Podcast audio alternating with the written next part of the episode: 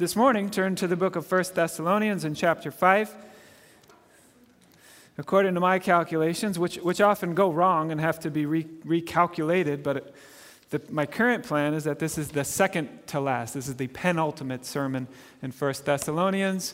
Uh, we'll wrap it up uh, in one more sermon, Lord willing. Thessalonians chapter 5, and uh, I'm reading in verse 12. And I'm only going to read through verse 15, 12 to 15. Let me just say one word before I read it. This is a sermon, I'm about to preach to you a sermon about unity, about our unity as a church. And I just want to make it clear, since sometimes uh, people wonder if there's a subtext or a hidden text behind the words I'm saying. There's not. And this is not directed at any person, any individual. I didn't have anybody in mind. I didn't have names in mind when I wrote this sermon. This is not targeting anybody at all. I am just simply speaking generally about our unity here at Ebenezer. And the other thing I want to say, just to be clear, is that as I make these points about our unity from the book of Thessalonians, from the Bible, I just want to recognize I, I myself have not walked through the challenges that our church have, has faced perfectly. And I'm, and I'm well aware of that. And, I, and I, I just want to make sure I don't, I don't convey the impression that somehow I think that I, I have handled things masterfully. I haven't. And I don't want to be a hypocrite and pretend that I have. We're all learning as we go, all of us. And we need to extend patience and grace towards one another as we do that. Okay, that said, let's read the text and then I'll pray. 1 Thessalonians in chapter 5, starting in verse 12. Now we ask you, brothers and sisters, to acknowledge those who work hard among you, who care for you in the Lord, and who admonish you. Hold them in the highest regard in love because of their work. Live in peace with each other. And we urge you, brothers and sisters, warn those who are idle and disruptive, encourage the disheartened, help the weak, and be patient with everyone. Make sure that nobody pays back wrong for wrong, but always strive to do what is good for each other and for everyone else. This is the word of the Lord. Let's pray together and ask for his help. Holy Father, thank you for these words that you have inspired. They are God breathed. We believe that every word of the Bible is, is God breathed and is useful for teaching, for correction, for rebuking, for training in righteousness. And so, Lord, have your way with us this morning. With us collectively as a church, we invite you and ask you, you are the potter, put your hands on us and shape us. We want to bear your fingerprints. We want to look like you have called and created and redeemed us to look. And that will take some shaping. And so we invite you to do that now. Amen. All right, well, for this sermon, I am focusing on the command that falls right in the middle of the paragraph that I read. Six words live at peace with each other. Live at peace with each other. That is a command from Paul to the Thessalonians, which means that that is a command from God to us, the Ebenezerites. Live at peace with each other. All right, what does that mean? And how can we obey that? Live at peace with each other. Before we turn our attention to some of the challenges to our peace, I want to remember, I want for us to collectively remember that there are lots of wonderful things happening at Ebenezer right now. Lots.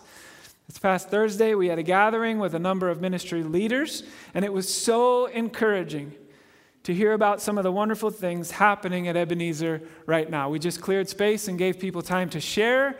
And I, at the time, I said, I wish everybody from church could have heard this because it was so encouraging. As, as you already heard, next week we're going to be hosting a refugee family that we've supported for a potluck.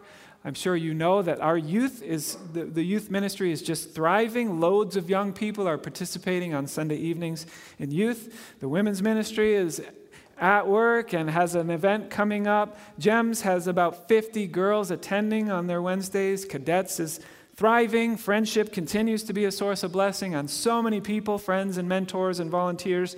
Our worship teams serve so faithfully and sacrificially each week. Our ushers always greet us with a smile. Sunday school has enough volunteers to care for all those eager children every week. We are blessed in so, so many ways.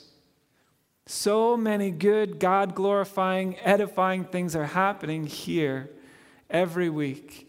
And for that, there is much cause to give thanks.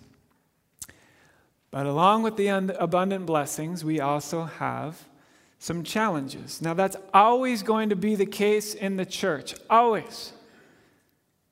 This side of heaven, right? In glory, there won't, we, won't, we won't have these challenges, but this side of heaven, we do, and that is just the reality.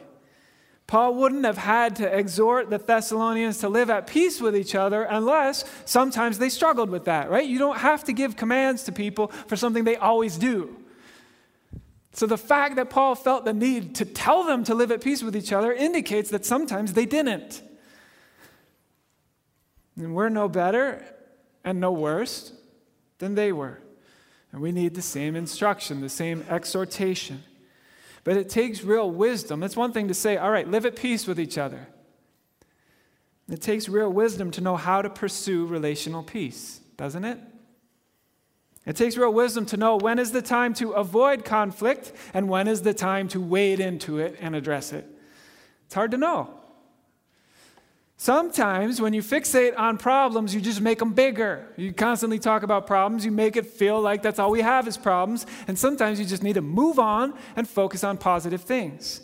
But on the other hand, if you totally ignore the problems and pretend like they're not there, well, then they can grow. Because the, the fact is, time doesn't heal all pain and conflict. And it takes wisdom to know when to speak and when to be quiet.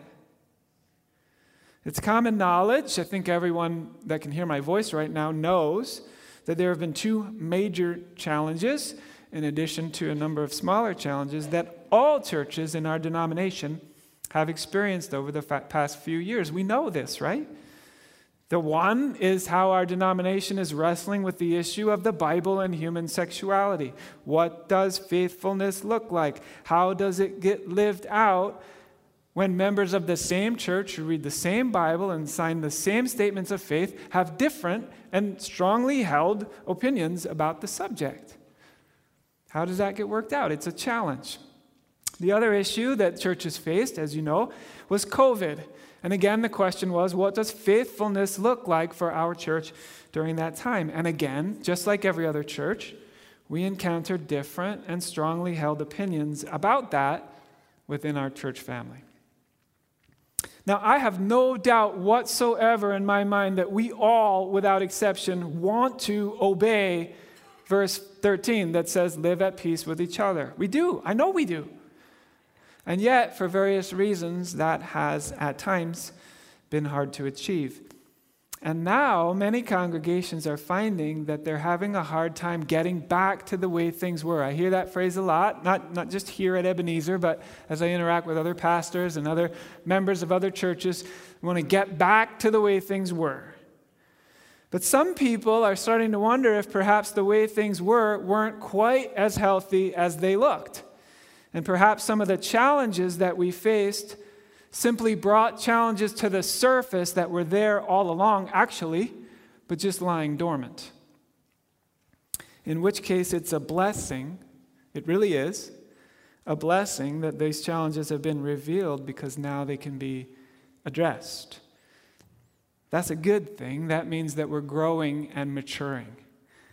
Right? And if you've ever been a kid or had kids, which is all of us, you know that the process of growing and maturing can be painful sometimes, right? Like physically, right? You have a growth spurt and your, your, your muscles ache, your body aches. It's because you're growing. Uh, emotionally, becoming a mature person, it usually involves pain along the way. Growth, usually, maturing, usually entails pain.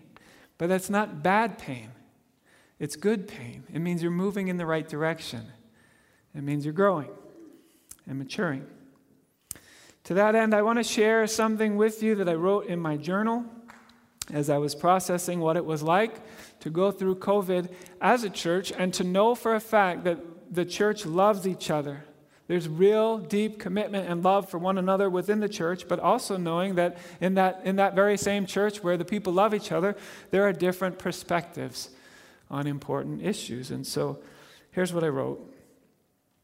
Prior to the pandemic, I made a miscalculation about Christian community.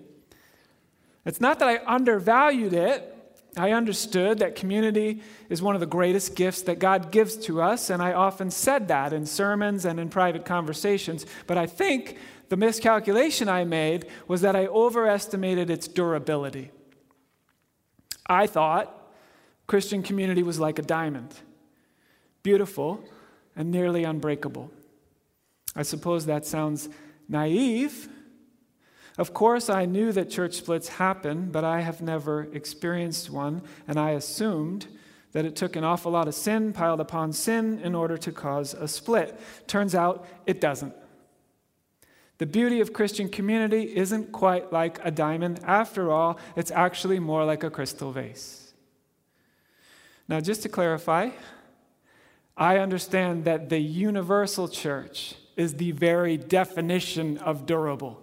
Nothing will be allowed to impede the universal church's mission, right? Not even the gates of hell. Jesus said that, right? I will build my church, and the gates of hell shall not prevail against it. The church universal is durable, it's not going anywhere. Okay? But what I'm talking about when I talk about the beauty and the fragility of the church, I'm referring to individual local communities of Christians, local churches. Vases are beautiful and valuable, but they're also fragile. And as such, they need to be treasured and handled with care because they can be dropped or bumped or knocked over or chipped or broken. They can even be shattered by the shrill note of a loud and gifted vocalist. It's good to have convictions. The Bible itself is full of strong convictions. It's good to feel strongly about things, and it's good to act on those convictions with integrity. That's part of what it means to be fully alive and fully following Jesus Christ. But it isn't good when we hold our convictions in a way that's relationally careless or unkind. That type of insensitivity chips and damages the vase of Christian community. The church is not a museum piece. The church is not meant to be placed behind glass and looked at but never touched. No, the church is meant to be handled, but it must be handled with care. And that is why Paul tells the church to live at peace with each other. To the extent that we have failed to do that at Ebenezer, we have picked up a few chips and a few hairline fractures along the way. But thankfully, the cracked church is not entirely like Humpty Dumpty. It is true that all the king's horses and all the king's men cannot repair the damage, but there is a certain king who can. And I believe by faith that he is, and he will continue to do so. All right, that's the end of my journal entry. Now back to real time. Uh, we all know, we all agree that people want peace, right? We all want peace. That's not a question, that is a fact. The question is having gone through some challenging times, how can we live at peace with each other like this verse tells us to? And thankfully, there's some answers right there in that paragraph, right there in the context surrounding that command to live at peace. The first um, principle has to do with the interactions between the congregation and the leadership of the church. That's the first thing Paul raises is how are the leaders and the congregation interacting with each other in order to promote peace. And then the second one focuses on individual members of the congregation interacting with one another. How can they do so in a way that promotes peace? So we'll just talk about those two categories and then and then we'll be done. So, first, instructions for the interactions between the congregation and the leadership of the church. How should we interact with our leaders. Verse 12 refers to those who work hard among you, who care for you in the Lord, and who admonish you. Those are leaders within the church. In our church, the members of our council fit that description. These are people who willingly, joyfully, and sacrificially give their time to serve the church by providing pastoral care and prayer and ministry oversight and decision making.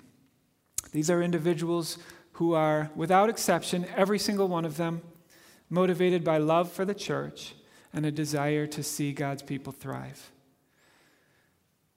What should you do if the men and women of council make a decision that you think will not result in the thriving of the church? Maybe you think that these group of men and women have made a decision that might even be harmful to the church. What then? What do you do then? Well, this passage says that we are supposed to hold those men and women in the highest regard and be filled with love and respect towards them. That posture, according to this passage, will promote peace in the entire church. The way that we interact with and think about and talk about the leaders has an impact on the entire peace of the church. Now, does that mean that we're all supposed to sit back, all those who are not part of council, just sit back and quietly submit? If you think council is pursuing an unwise course of action, no, definitely not. No.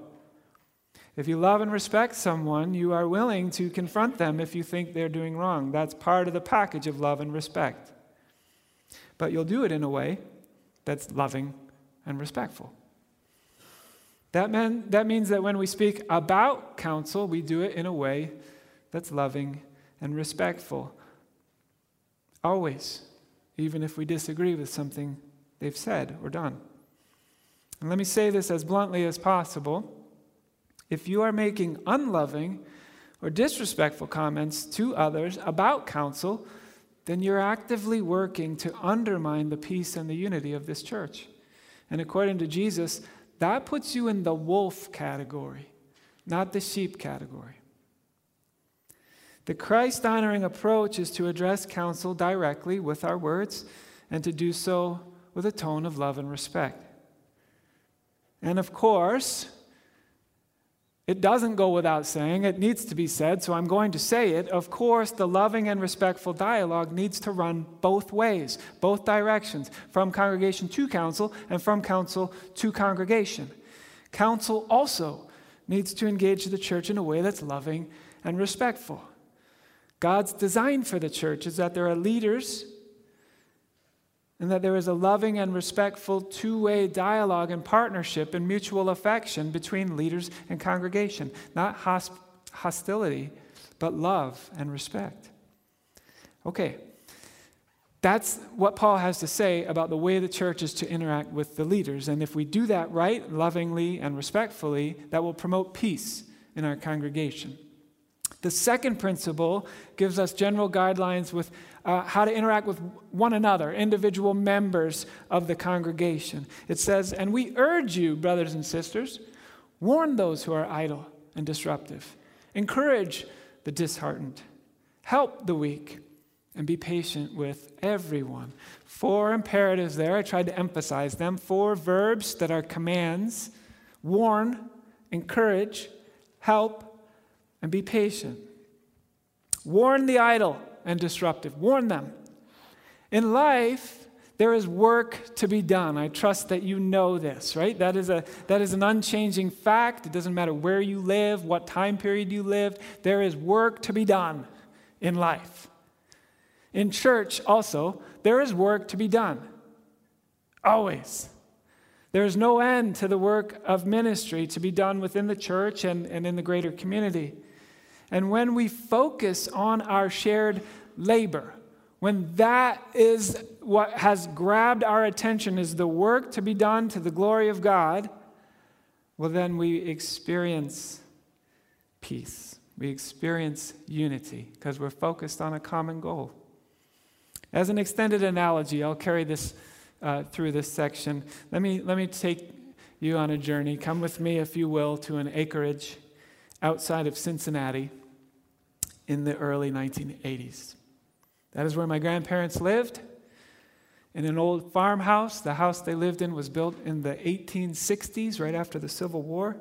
And every summer, a whole mess of grandchildren from various parts of the United States, from Georgia and Arkansas and California and Wisconsin, maybe even a couple from Costa Rica and some from England, we would, we would all descend on this acreage outside of Cincinnati, and we would all be dropped off. Our parents would stay for a couple days and leave. And there we were with Grandma and Grandpa. We would sleep on the floors or on the porch or outside in tents, and it was the absolute highlight of the year for most of us. My grandparents had five acres. A large percentage of that land was planted in a massive vegetable garden. I can see it now in my mind. The rules were we all had to do chores all morning, and then we could all play together in the afternoon. Some of us city kids weren't that used to hard work. I don't know if you know this, but the sun is very hot in Cincinnati in August. Some of the grandkids in that garden might be accurately described as idle, disruptive, wandering among the rows of carrots and daydreaming instead of weeding them. And that idle child who shall remain nameless and who has not yet busied himself with work as he wanders around these carrot rows, has plenty of time to think about how unfair it is that grandma and grandpa are getting free labor from their grandkids. And that idle kid might even start voicing those concerns and grumping about them to the other grandkids. And then those other grandkids, who were in fact working hard, might see this idle grandkid and hear his grumbling words and decide, you know what, they don't want to weed carrots anymore either. At which point, the first child is not only now idle, but also, to use the language of the passage, is disruptive. What are we to do under these circumstances? Well, Paul identifies this circumstance, the idle and the disruptive, and he says what we are to do to them is warn them. Warn them. Warn the idle and disruptive. My grandma was very good at warning me. Jason, if you don't get to work now, then I am going to make you weed carrots this afternoon when everyone else is in the pool. That's a warning. A warning that a young nine year old boy takes very seriously. And Jason, if you don't learn the value of hard work now while you're nine, then you're going to have a very hard life ahead of you from here on out. And Jason, if you keep talking to your cousin Andy right now, I'm going to send you over to turn the compost pile by yourself. Those are warnings given to me by, my grandma, Lois Ella. And those warnings were helpful not only in teaching a young lazy boy the value of hard work, but they were also helpful in promoting and preserving the unity of the family, the unity of the cousins that were supposed to be working together. My bad attitude had the potential to undercut the whole blessing and joy of laboring together. And so I needed a warning to help me to see that so that I could change my ways. And this is, I think, the point of why Paul included this instruction to remind them that they're on the same team. To remind them that there's lots of ministry work for the church to do. There is no end of ministry work for the church to do. And Paul envisions that all members of the congregation, without exception, will be pitching in and engaging in that labor in their own way, in a way that makes sense for their gifting and calling and seasons of life, pitching in and engaging in that labor. And that will not only promote the building of God's kingdom, but that will promote our unity. That will ensure our unity when we focus on our shared labor together. So ask yourself now are you laboring hard? Are you using your gifts?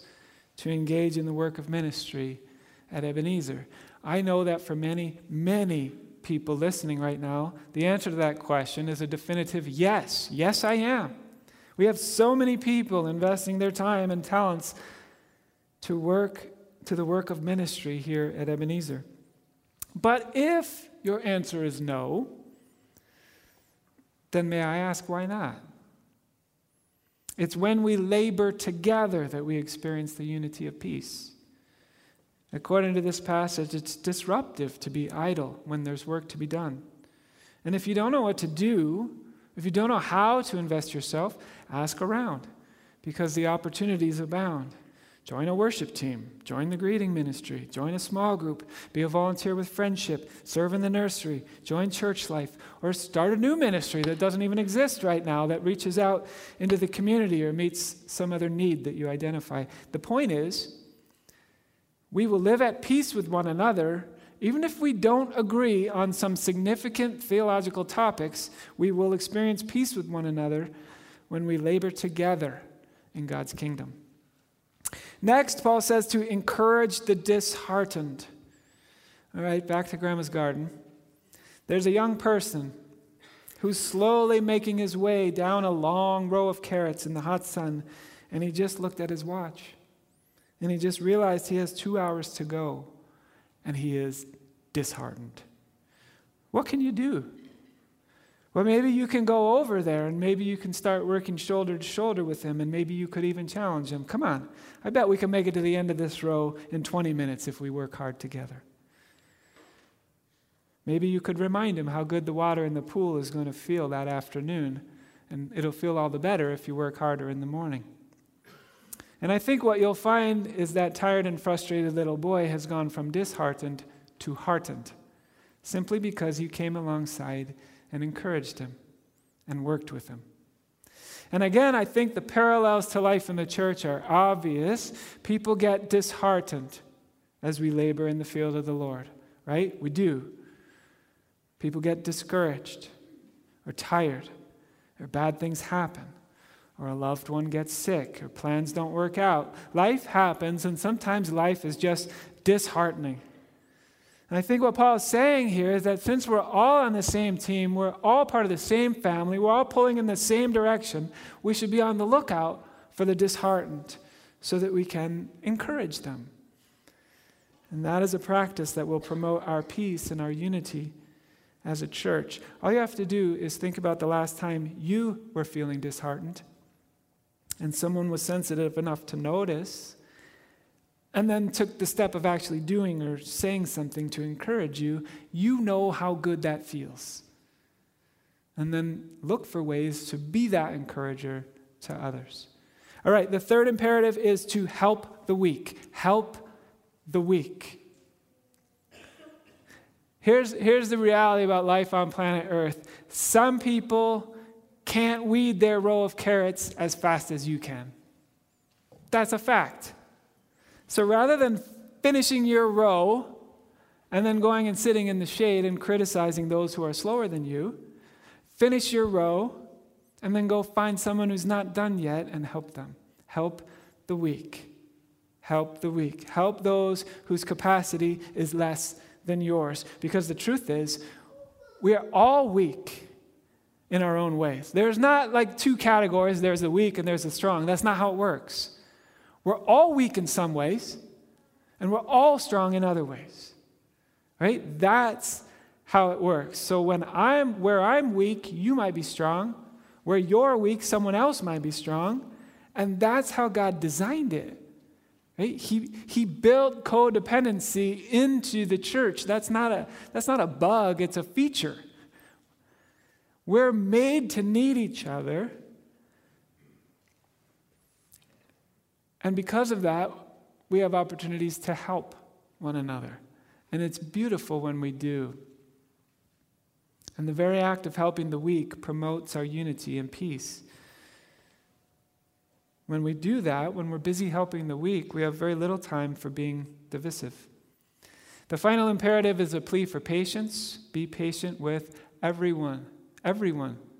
There's no exceptions to that. Be patient with everyone. I think that's simply an acknowledgement that none of us is going to get this right all the time. None of us. As we seek to live it out in real time, we're going to have to make a commitment to be patient with one another because all of us sometimes need bearing with, need, need people to be patient with us. That means that we're going to have to make a commitment to not hold our worst moments against one another, right?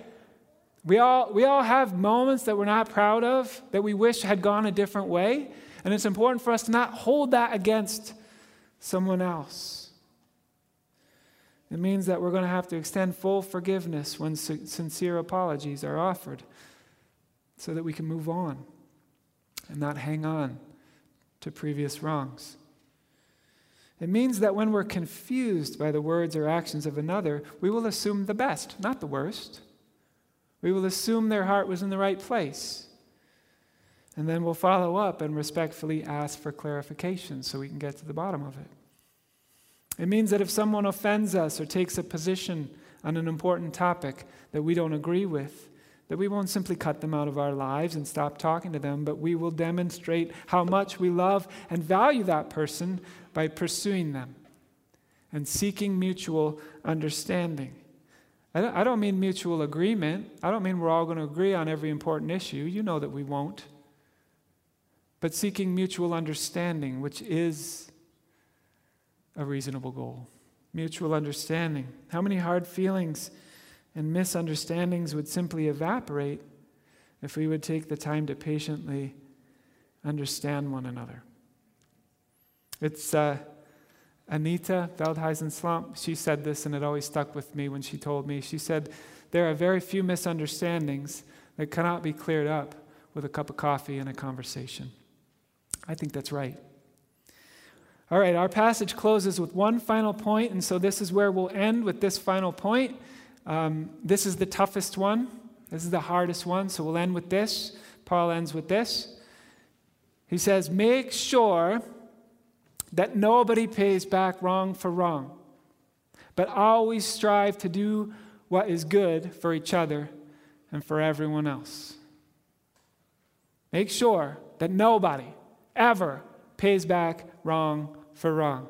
Now, in that scenario, that assumes that somebody has been wronged, somebody has done wrong. And what Paul is saying is when you find yourself in that situation where you have been wronged, and when every part of your body tells you you have a right to lash out or to respond with wrong for wrong, and Paul is saying, right there, stop. Nobody do that. Nobody do that. Listen, if we just obeyed that instruction, we, we would never have relational problems again. But it is so hard not to push back when you've been pushed, right? Like that, that's true on small levels, that's true on huge levels, right? It's true if you're a sports fan, if you watch football, you, you know what happens, right? The one person starts it, but nobody sees it. The, the, the officials don't see it. They push, but they don't get caught. And what happens almost every time is that the other player can't help himself. He knows he's going to get caught, but he can't help himself. He pushes back. He's been wronged, and he wrongs back. And what happens? He gets the flag because he's the one that the officials saw. And he will say, All I was doing was responding to a wrong that I received. And the officials will say, We don't care because we saw you do that, and there's no excuse for that. It's not okay, even if he did push you. Right? But our hearts tell us that's not right. That's not just. That's a little silly example. Who cares, right? It's a game. But it happens at a huge scale, tragic scale as well, right? When a group of people comes into your country and does bad things to your citizens, everything in you wants to respond with wrong for wrong, right? And I'm not saying anything right now about the politics of the Middle East or who's right and who's wrong. Don't go there. All I'm saying is that all of us feel that impulse for justice. All of us feel it, right? When you've been wronged, you want it, you want revenge. And what Paul is saying here is, he, what he's saying is, I get it. I know that you feel that impulse, and I'm telling you, don't give into it. Don't respond with wrong for wrong. Leo Tolstoy, uh, one of my favorite authors, has written a wonderful novella. It's short, it's probably about 100 pages, about this very issue. It's called The Forged Coupon. What happens in the book is someone does a wrong, a small wrong, relatively small wrong. They, someone pawns off a counterfeit bill, a forged coupon, right, a, a fake piece of money, uh, to a shopkeeper. And the shopkeeper realizes what's happened after the guy is gone. And the shopkeeper is angry because he's been wronged, he'd been taken advantage of. And so he tries to figure out how am I going to get justice? How am I going to remedy this situation? He really needs the money. He's not going to be able to find the crook who gave it to him, gave him the, the counterfeit money. So he decides, well, the, he only has one option. He's going to pass the pain along to someone else. And so he tricks someone else into taking that counterfeit bill. Well, in the story, that person has then been, the wrong has been now passed on. That person realizes what happens, and they in turn do something wrong to someone else. And then the whole book kind of traces out how one relatively small misdeed, one small wrong, can get passed along from person to person, and it can get amplified along the way. And in the story, one bad turn leads to another, all the way until by the end of the book, that, that small little crooked act of using fake money results in an innocent woman being murdered. It just keeps getting ratcheted up. And Tolstoy then looks at the chaos and the destruction that has taken place as a result of one wrong being passed on to others. And he says, all it would have taken to stop the pattern of destruction would have been for one person along that line, one person in that long line of people wronging people, to absorb the wrong and hold on to it instead of passing it along. Just keep it and own it and feel it. And yes, that's a sacrifice, but that's how that pattern gets stopped. Somebody needs to step in and absorb it. That is true, and it is also very hard. And the reason it's hard is because it doesn't seem fair. And not just that it doesn't seem fair, it's not fair. But that's our Christian calling to absorb wrong and respond with love instead of lashing back with wrong for wrong. That is what Jesus said. Remember? You have heard that it was said, Love your neighbor and hate your enemy. But I tell you, love your enemies and pray for those who persecute you, that you may be children of your Father in heaven. If you love those who love you, what re- reward will you get? Are not even the tax collectors doing that? And if you greet only your own people, what are you doing more than others? Do not even the pagans do that? Be perfect, therefore as your heavenly Father is perfect. Well, that seems like an impossibly high standard, right? Has anyone actually ever lived that out? Well, the man who said those things, he lived it out. In fact, these were his words as he was being tortured to death Father, forgive them, for they don't know what they're doing. That's our model for how we're supposed to interact with one another, not repaying wrong for wrong, but responding with love for wrong. Ebenezer, God has called us to live at peace with each other. That is a binding command from God to us live at peace with each other. And He has given us guidelines to help us with this. We're supposed to interact with our leaders with a tone of respect and love. Not speaking unkindly or disrespectfully in our words when we're speaking about them or in our words or writing when we're speaking to them. And we're supposed to interact with each other by warning the idle and disruptive, encouraging the disheartened, helping the weak, and being patient with everyone. And never repaying wrong for wrong. Never. But always striving to do what is good for each other and for everyone. If we do those things, Here's a, here's a spoiler, here's a preview. If we do those things, we still won't agree on some very important issues. We won't. But we will experience unity and we will experience peace with one another. Let's pray together. Holy Father, thank you that you never have and never will give up on the church. That's really good news to sinners such as us. Thank you that you are with us and that you are for us. Thank you for Ebenezer and thank you for all of the wonderful things that are happening here.